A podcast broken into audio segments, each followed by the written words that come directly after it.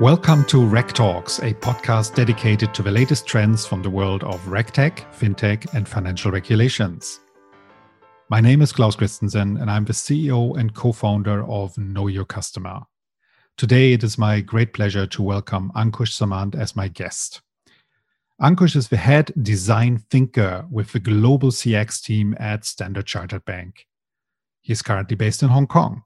Previously, innovation coach at SC Ventures, Ankush has spent his career to date building customer experiences across industries such as retail, manufacturing, airlines, travel, insurance, and technology across the US, UK, Europe, Africa, and Asia. That is amazing. Ankush, thank you so much for being here. Thank you for inviting me over here, Claus. It's my pleasure. Ankush, it's such a pleasure to catch up with you. It feels like ages ago when we first met in 2018. At the time, I had just arrived in Hong Kong to join the Supercharger Accelerator program, where you were part of the Standard Chartered team. For the listeners, would you mind telling us a bit about your background and the journey that brought you where you are now? It's interesting. My career journey started at almost like a micron level. I was a semiconductors engineer and while I was building that, I always wondered what are we building these chipsets for? Where will they be used? Who will be using them?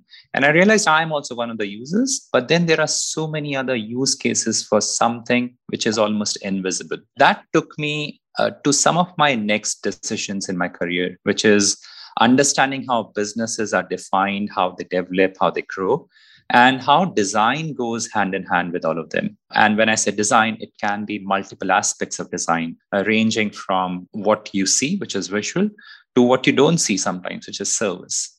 I did study a lot of those aspects of design as well as business. I focused a lot more on how marketing works, how operations work. And that in the new world that all culmination of all is called innovation. Uh, so in the end, I realized that I was actually studying innovation. Then I started applying some of these aspects, which I was learning in early stage startups, because they were the best places to do it all together. And they gave me the opportunity to do it all together.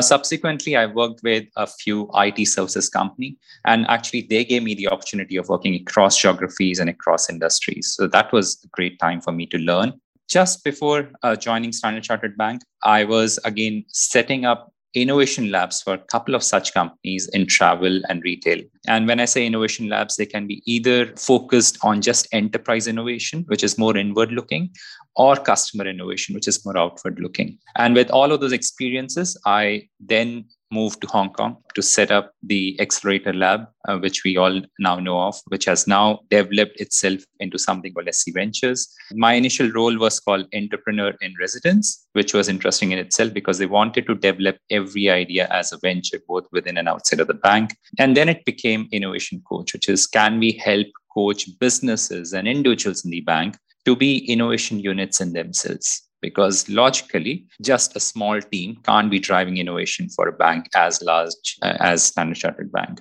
so here I am. Very recently, I have moved from my role as innovation coach in SC Ventures to leading design thinking within the customer experience team. It's a much more global role in its own. It is very similar to innovation coach, which is we have to guide some of these individuals and business units on the innovation journey, but it focuses much more in delivering front end customer experiences. Brilliant. I can absolutely relate to your beginnings. I started my own career as a hardware designer, building with the chips of the same kind that you would design.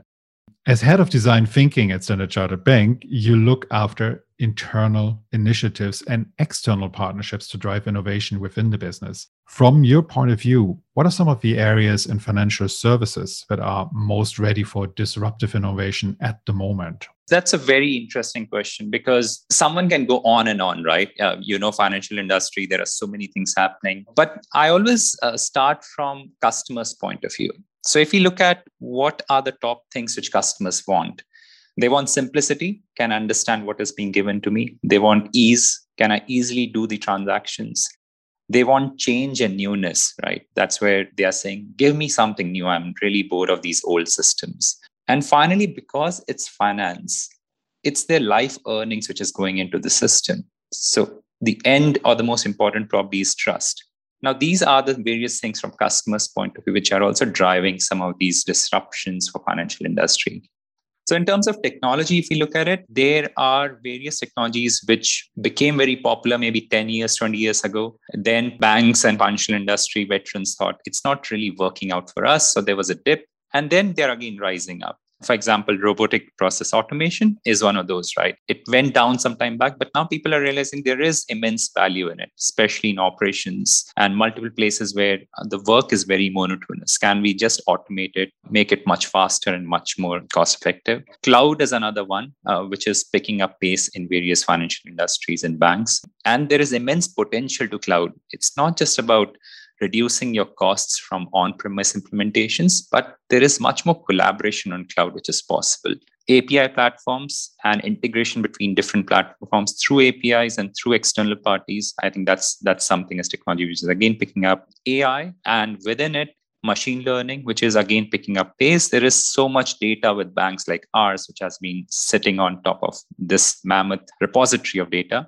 And then there are a few which are in early stages of being experimented. Uh, for example, blockchain technologies. People initially thought, oh, it's something wonderful. Yes, it is wonderful, but not on the front of it. It's on the back of it where it creates those wonders. Quantum computing, early stages. Uh, some of these new technologies which are enabling instant payment and other things. And then we are also sometimes seeing augmented reality, virtual reality, seeing if it makes sense to the industry. Now, customers' point of view, technology point of view. So, what it leads from a business point of view. I would say there are five things which it might disrupt consumer banking, because it's the retail customers who want to see this. So, various things around consumer banking, uh, funds transfer and payments. Thirdly, investments and wealth management. How do we deliver and how do customers gain the maximum value from it? Commercial banking, transaction banking, and those which are more corporate focused and SME focused, probably. And lastly, insurance, which is also a part of financial journey of a customer. So, how do financial industry and insurance industry combine and collaborate together to give those disruptive solutions to customers? Customer centricity is one of the things Standard Chartered is very focused on. And it's also one of the core company values here at KYC might you share with us a, a, few key principles to keep in mind when bringing specific vision for customer centricity to life? So, there are, I would say, six things which I realize might make most sense for an organization to become customer centric. And I'll begin at the top, which sometimes is the most important, which is customer focused leadership. So, it's the leadership who has to realize that this is the most important thing. Maybe 50 years back, you just need to create a new solution in the market and it would sell by itself. Then came a new era in which now this product needs to be differentiated. So a lot more focus was on the business and marketing aspects to it. How can we make it cheaper than our competition? And then it changed to no, we have to deliver something more. We have to please the customers. The customers have to demand for our products. And that led to this whole thing about yes, the leadership needs to understand that. That's the first. The second is there should be channels to drive continuous customer feedback and that should improve your products. Now it can't be just one way from the company or the corporate to the customers. You need to create channels which can very quickly tell you what customers are saying what they're feeling about your products what they're experiencing like. The third is all of the organization which should focus on design experience. So that's where the financial ux design becomes much more important and it's picking up and when I said this design, this doesn't just mean to the end customers, but sometimes even to internal stakeholders. The fourth is how do we empower frontline? Now, frontline again has always been the selling ones, like relationship managers, they're selling. Call center staff, they're hearing complaints, but then they're selling something back. How do we empower them to really listen to customers, understand what they're saying, and maybe help improve the products in house? The fifth is we should now move away from traditional metrics. How do we understand customers that much better? And how do we say that if customer is becoming happier, can we then say our organization is doing better? And that's where we need to introduce new metrics. We need to listen to customers every moment. And that comes down to the last one, which is how well are we understanding our customers beyond just data points? So customers might be just putting up in feedback scorecards saying that, yes, your product is great we don't know why they are saying so or if they are saying yeah i'm really unhappy about it we don't know why they are saying so we really need to understand that and collate that information, draw insights from that so that the rest of the organization can benefit from it. If we think about regulations here, how have regulators changed their thinking about customer centricity in our financial institutions world? It's again one of those things which is, I think, hidden from the plain eye of maybe a customer. And that's interesting in itself. Some time back, I think regulators and even the banks were very product centric. And they all used to see are these products safe for the customers? That's what regulators want in the end for the banks to be safe, not crumble down one day because of some fluctuations, and for customers to have their wealth safe to a certain extent. And in the end, it leads to better economy. In the end, it leads to better governance of that place.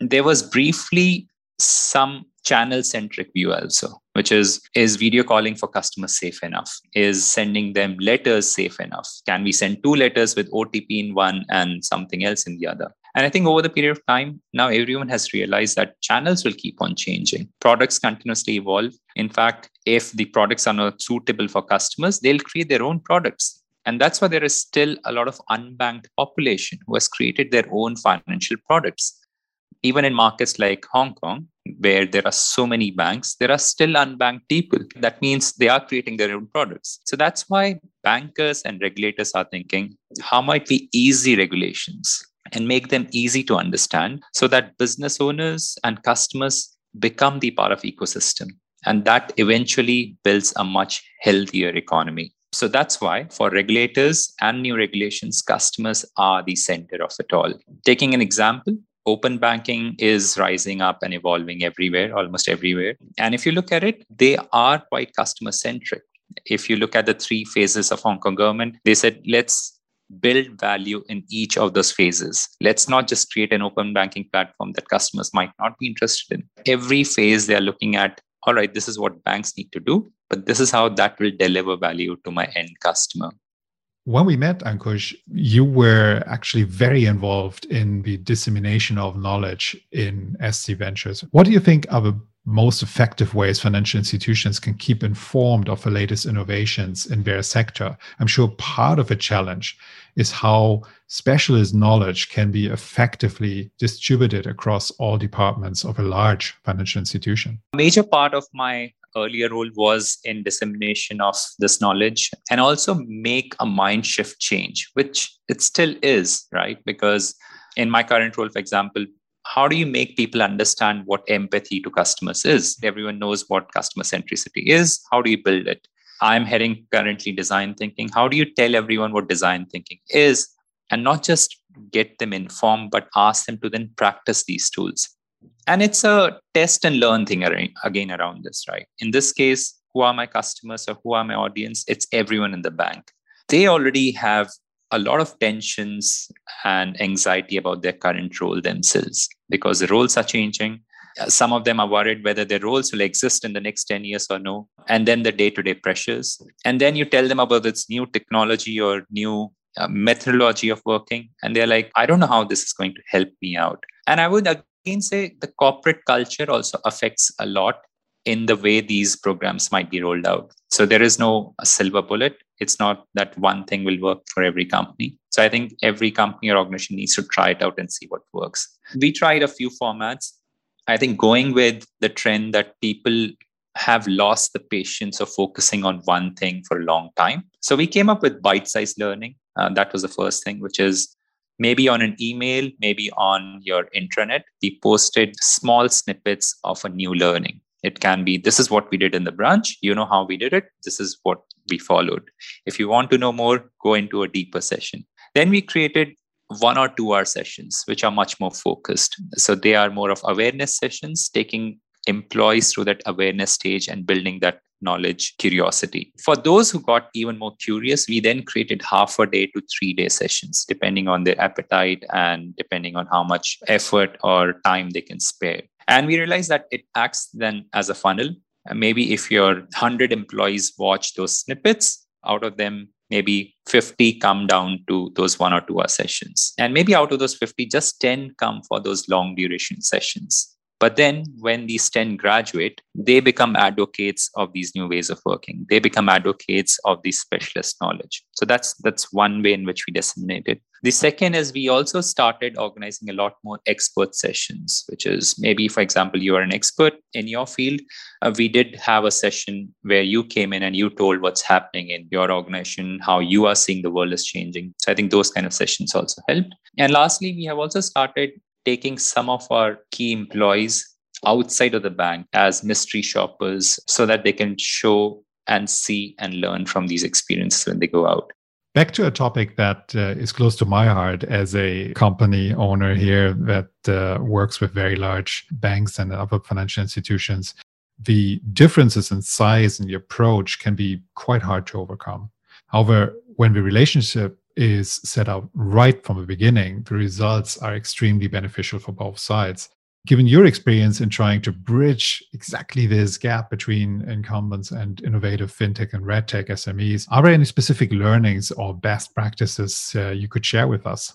That's a very difficult question, and I'll try to answer it in my own way. I think the first step is the most difficult for both the startup uh, or a young company like yours as well as for the bank like us, it's equally difficult because we do want to work with a company like yours.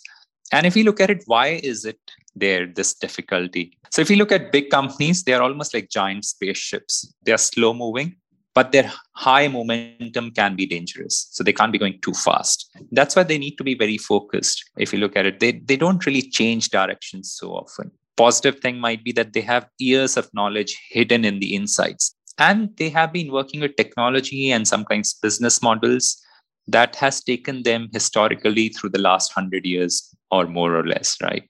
On the other hand now if you look at young companies they are almost like jet skis. They're very fast. They are very easy to maneuver. At least like you can quickly change and say let's build a slightly different product which might work for us. Let's change our customer segment which might work better for us. So they can change those directions very quickly and the technology is great because they are starting today. So they are using much better technologies, which might be much faster, much more scalable, and much better. But they don't know whether these technologies might scale up to the level of these big companies. And they don't know, more importantly, whether these technologies will take them through the next 100 years.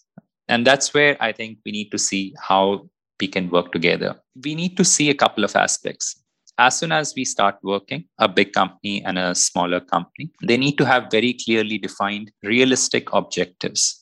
And the next stage should be let's also define a North Star at the moment. So the North Star might be let's use a technology and that can be used, let's say, across geographies. But a realistic target might be let's start with one geography on just one feature. Thirdly, we should have mutual empathy. So while you are trying to understand the bank, I think as a bank, and within the stakeholders in this bank uh, should also try to understand what's going on through this fintech what are these different things which they're trying to build and why they're building it. Fourthly let's also identify risks and take them into account. And let's try to understand that very rarely will we get quick wins. So we also need to have realistic targets which are time targets. After that comes i think starting small building some kind of minimum viable products together or using somewhere which can be small in scale and very quickly learning from those implementations. And that comes to measuring continuously. Let's also set up very clear parameters which we'll be observing to say that, yes, it's working much better for me. And lastly, I think then use the young company's jet ski capabilities. If we see that this is not working so well, let the big bank, along with the jet ski smaller company, change directions very quickly. I love your point about empathy. The other point I noticed about what you said is you, you mentioned circles and feedback. So, is at the heart of the cooperation between fintechs, regtechs, and uh, financial institutions a, an agile methodology? It, it is definitely agile methodology it's slightly different from the agile by its definition right? Because agile came from the it world especially the product development world. And sometimes we see that shall we just follow blindly what they came up with? It's much more about flexibility. And yes it's definitely about empathy. Because i think we do run in agile ways multiple times, but we don't run in empathetic agile ways, which is are we really understanding what the other person is saying? We don't want to run just fast. We want to run fast along with someone else. I think that's what's most important in this case. Yeah, I agree. So, last question. It's one we asked all our guests. If tomorrow you woke up and uh, somehow you had become the global financial regulator, what would be the first thing you would do? And of course, why? I haven't really worked on the regulation field. I'm, I don't have a deep knowledge there, but I have observed them. And based on my observations, I think a lot of financial regulators are also coming up with their own innovation teams. I think that's a great step forward over the past three, four years, I also observed that regulators in Hong Kong are asking the banks and innovation teams within the banks questions like, what do you think banking will look like in next five years? What do you think will be the new technologies which will affect this? How do you think customers are changing? What are the new things they're asking? So they are becoming more and more interested. And I think that's a great step in the right direction. If I somehow wake up and uh, become a part of these global uh, regulators, I think I'll take a few more steps in this direction. And the best step can be maybe two folds. One is build active customer forums. So I see that right now regulators are one step away from end customers. So they are there, then the banks come and banks deal with customers. And then they feedback to regulators on what's happening. But I think it's high time regulators create their customer forums where they call in customers, listen to them, and then see what they need to do as regulations. I think that's becoming more and more important. And the second is hire a specialized team which can then help them look into this direction. So very recently, I was seeing in the last 10 years, if you see, uh, companies are hiring people like ethnographers, understanding how people are changing. They are hiring more and more UX designers and service designers to help them understand how they can design these things in a much better way. And they're hiring someone called sometimes customers experience advocates, or they go by multiple names, which are telling them this is what you should be doing because customers are telling you this. So I guess uh, regulators should also now start hiring such people. Interestingly, I'm seeing that a State Bank of India, which is one of the more traditional banks in India, has started hiring some of these roles. In fact, even very disruptive organizations like Adobe, in just last 10 years, they have hired someone called an ethnographer, which is they want to observe much more deeply about what customers are doing, how their attitudes and behaviors towards this changing world is changing in itself. Smartphones and all haven't come in last 50 years. They have come in just last 15 years. So it has changed people a lot more. And that means regulators now need to understand this changing behavior much better so that they can also, at the same speed, try to change the regulations. Thank you so much, Ankush. That has been enlightening. Thank you, Claus. It has been my absolute pleasure to be invited. Thank you for listening to this episode of Reg Talks. My name is Claus Christensen, and I'm the CEO and co founder of award winning RegTech provider Know Your Customer. If you liked the episode, please subscribe to the whole series and leave us a review. And if you'd like to connect with us, suggest a guest or a topic for an upcoming episode, please send us a message at info at knowyourcustomer.com or visit knowyourcustomer.com slash regtalks.